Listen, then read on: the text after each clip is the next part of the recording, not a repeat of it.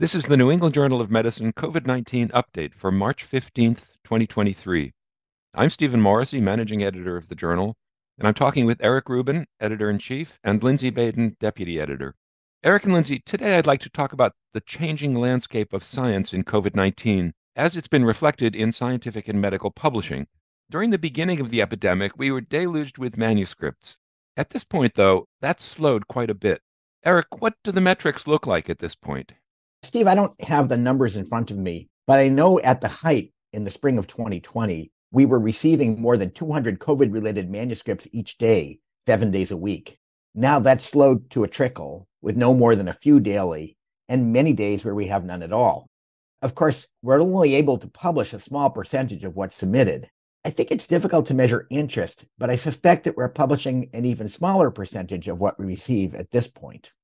So, Steve, you know, three years ago, as we faced this emerging pathogen that we knew so little about, we as a community were responding as providers, as researchers, as public health authorities to rapidly understand what was emerging and what was the significance. That required different types of evidence or information to guide us, particularly given the need for information rapidly. And case reports, case series, cohort studies, and then finally, more formal research in the terms of randomized trials emerge. But those all took time. And so, Eric, as you point out, we received a large number of manuscripts in part due to the imperative to inform the community to be able to respond, protect themselves, and care for patients. And you know, unfortunately, not all of that information was as insightful, directive, or even correct in how we as a community interpreted it. But it was needed to guide the response, given the overwhelming nature of the illness three years ago, and then over the last two to three years. Lindsey, I think you bring up an important point, and it's one we've discussed before. Early on, we just didn't have any information.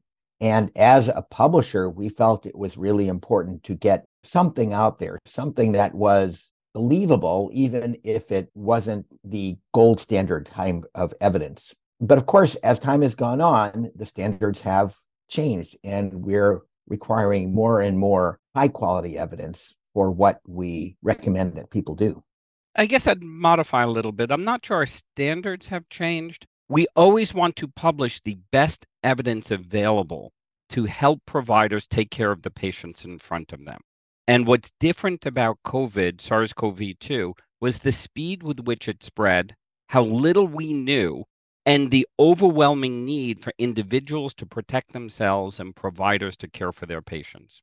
And so we published, as you point out, the best evidence available at the time, much of it incredibly weak, but timely given the decisions providers had to make. Fortunately, over time, better evidence can be generated and therefore provided, and we have the opportunity to help publish and disseminate the highest quality evidence that's available, which was what we continue to do today.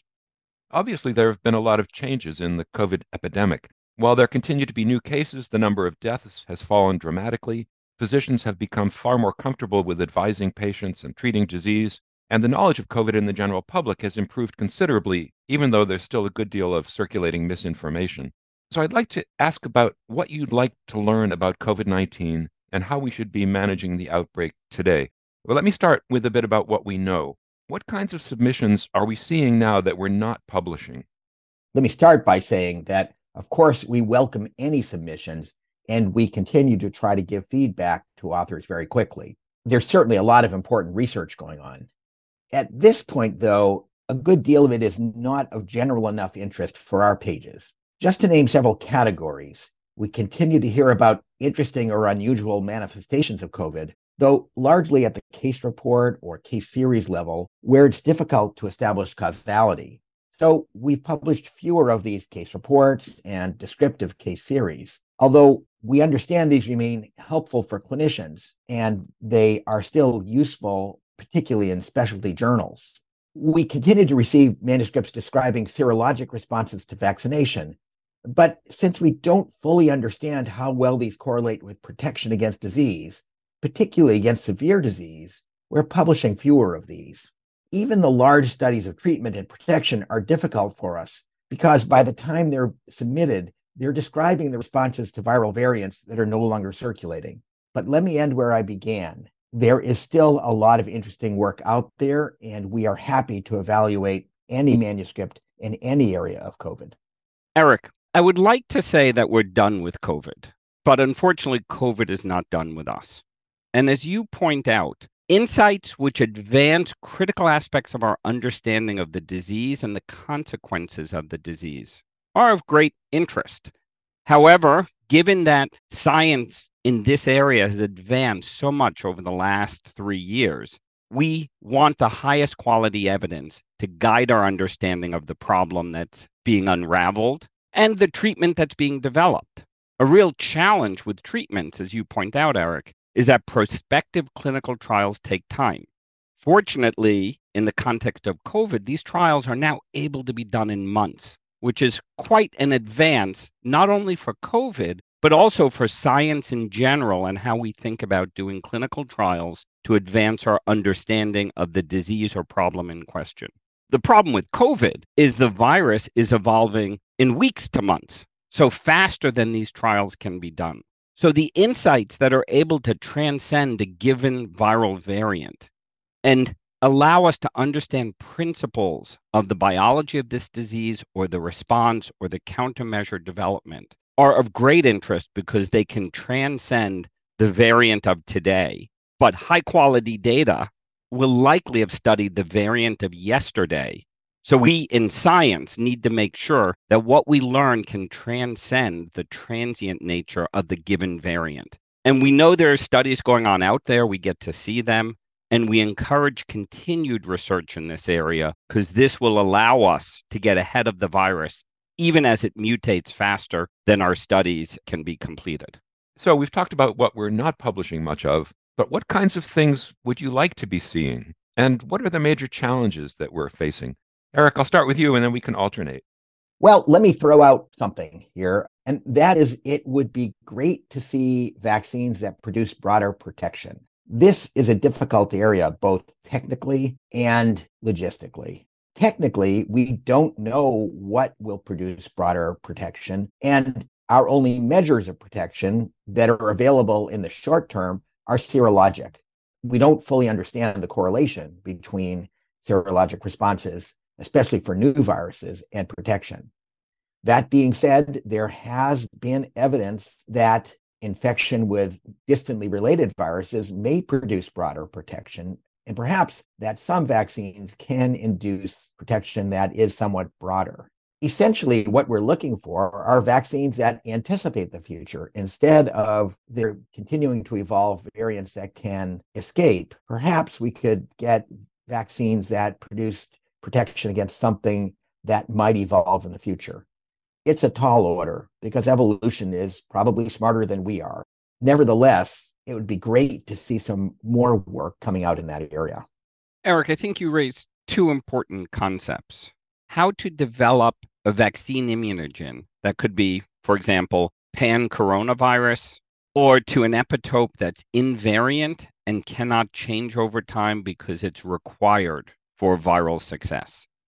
Whether or not these are achievable are unclear, but being able to approach that may allow us to develop a vaccine that is more durable through time.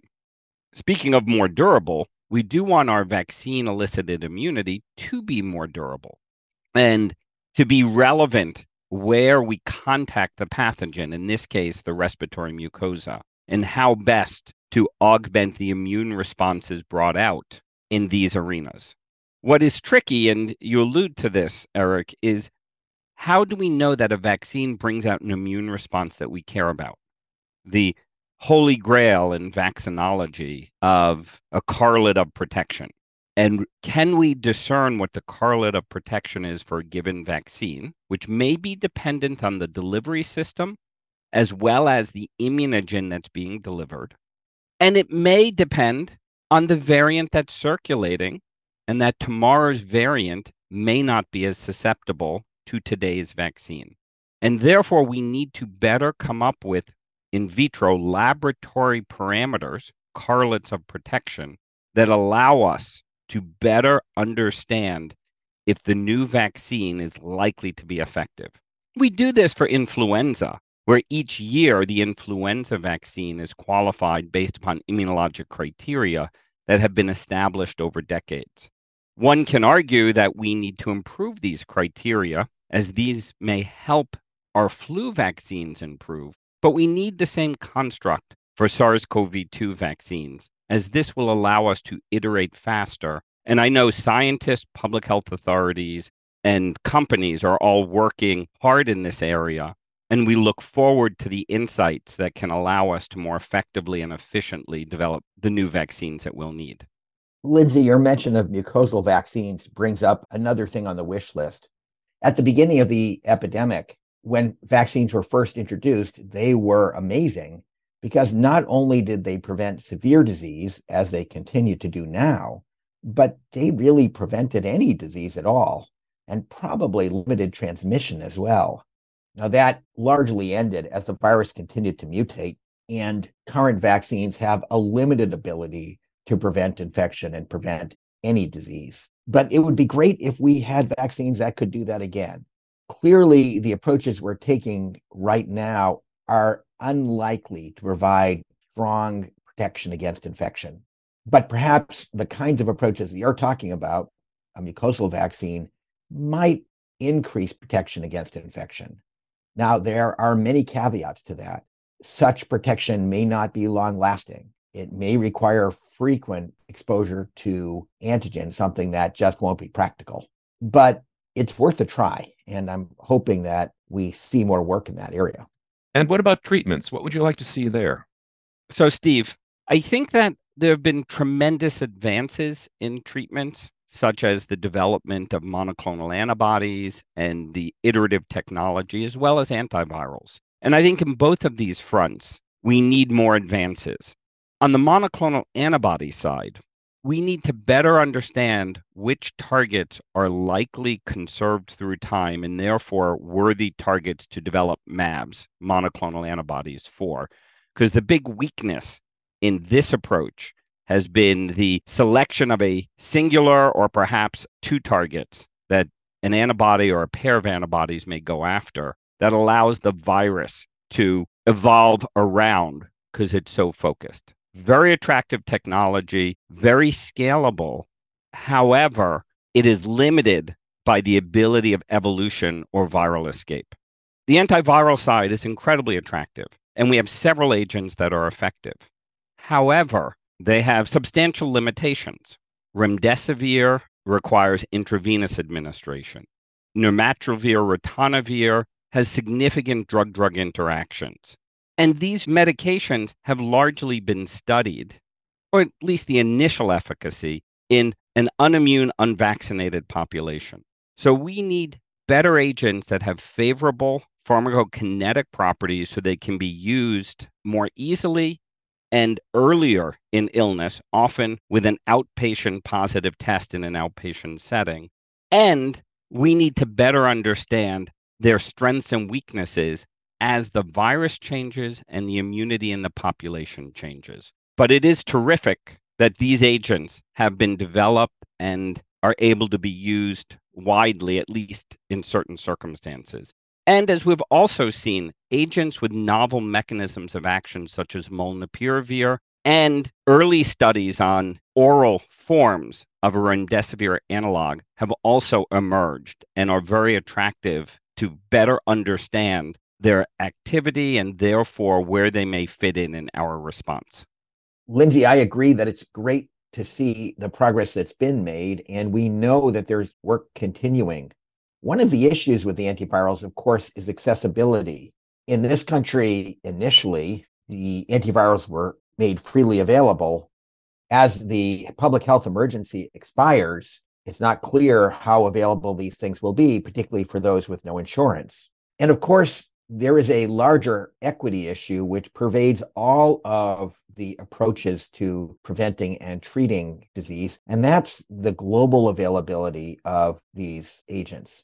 They're expensive. They're going to be too expensive to use in much of the world. So it would be great to see something that is widely available and inexpensive enough to be used in parts of the world where it's just not feasible to be spending a lot of money on these agents. So, Eric, I think you raised several very important points. We need the community to do the critical studies to demonstrate where the maximal benefit is of these agents. And these studies need to be done in all communities affected, both domestic and international, especially in those communities that have less resources. That will allow proper policy to be able to be made to then push the global community to deliver these therapies to all who need it. So I think the equity issue is tremendously important and it permeates all stages of the scientific endeavor. But I do believe that through the best data, the best policy can be made and we can push government leaders, public health leaders, financial parts of the economy to do what is right and to provide the support needed to treat all who could benefit from treatment. And that is an area I think we have a high level of interest in wanting to promote healthy discussion to improve the equity of all who could benefit from these therapies. So, before we go on with treatments, I want to ask about public policy and social measures. That's been evolving. Is it going to continue to evolve? Will we get to a point where there'll be no further need for masking, for example, social distancing? What do you see happening there? Steve, it's a really interesting question. And I think it's a good follow up to Lindsey's point about health policy in general. In a very general sense, COVID has pointed up many of the weaknesses in healthcare systems around the world.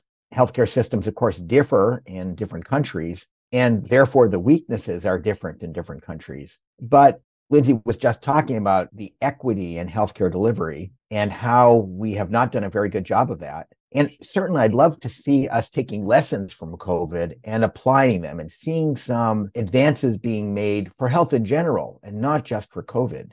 For the very specific question of social measures, you know, that's been a difficult issue. Masking, for example, remains controversial. And there has been, I think, a misinterpretation of some of the studies that are out there in the popular press that suggests that masking doesn't work at all. Of course, that's not true. Masking works if you wear masks. However, broad government policies that require or recommend masking won't work if people don't wear masks despite the policy. So it's not that simple. It's important to remember that there is a large group of people who are particularly susceptible to disease, or more importantly, particularly susceptible to getting severe disease if they contract COVID. For them, these sorts of social measures, distancing and masks, remain critical, very, very important. So, at the very least, it's going to be important to have a society that allows people to take the steps that they think are necessary for their own health in order to protect our most vulnerable populations.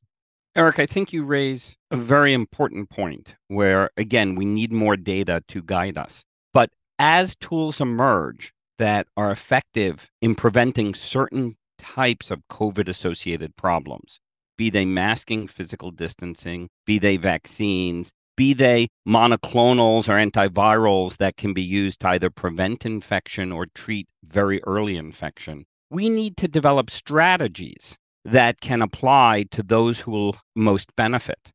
And whether it's the neonates who have not yet been vaccinated, or as you mentioned, our growing population with a weakened immune system, either from cancer chemotherapy or organ transplantation, or a variety of the biologic agents that are being heavily used to treat different autoimmune diseases, we need to understand who does or doesn't respond to a given preventive intervention, and then how the menu of prevention strategies can be used to protect those who are most vulnerable during their most vulnerable time periods. And their work could be very interesting in helping us understand how to optimally deploy strategies that have emerged that have clear value in certain settings.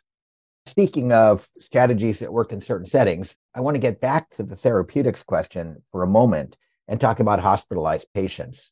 Certainly, enormous strides were making in improving survival of patients who had severe disease early on.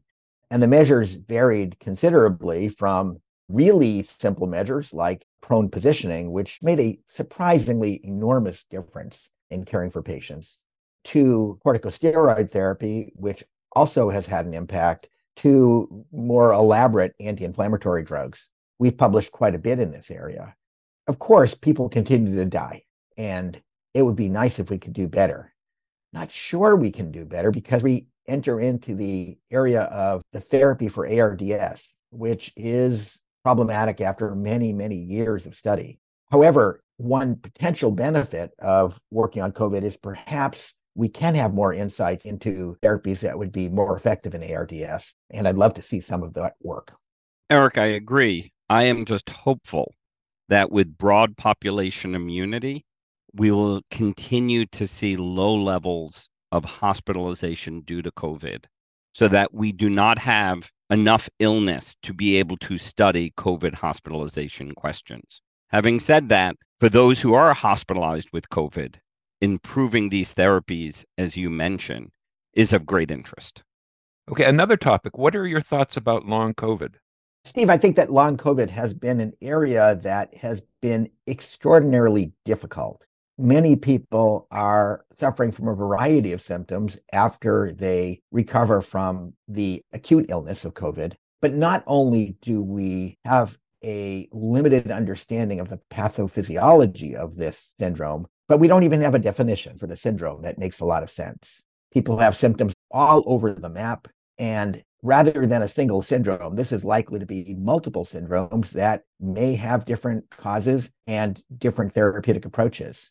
I think we are disappointingly still very early on in understanding long COVID. And I think we really would like to see some better insights followed by better therapies for this group of people. I completely agree, Eric. I think long COVID is a significant problem for many who have had COVID.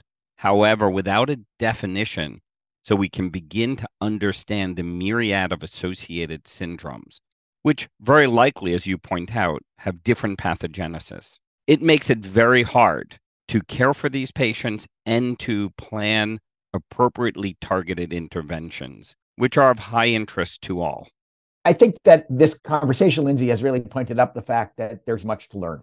This is a disease that's affected likely billions of people in the world with all kinds of manifestations, with varying severity, and with consequences like long COVID that we really don't understand. So we started out by talking about the kinds of manuscripts that we're seeing and not accepting at this point. But we really do welcome more work and would really appreciate the opportunity to be able to review some of the outstanding research out there. So please keep sending us stuff. Thank you, Eric. Thank you, Lindsey.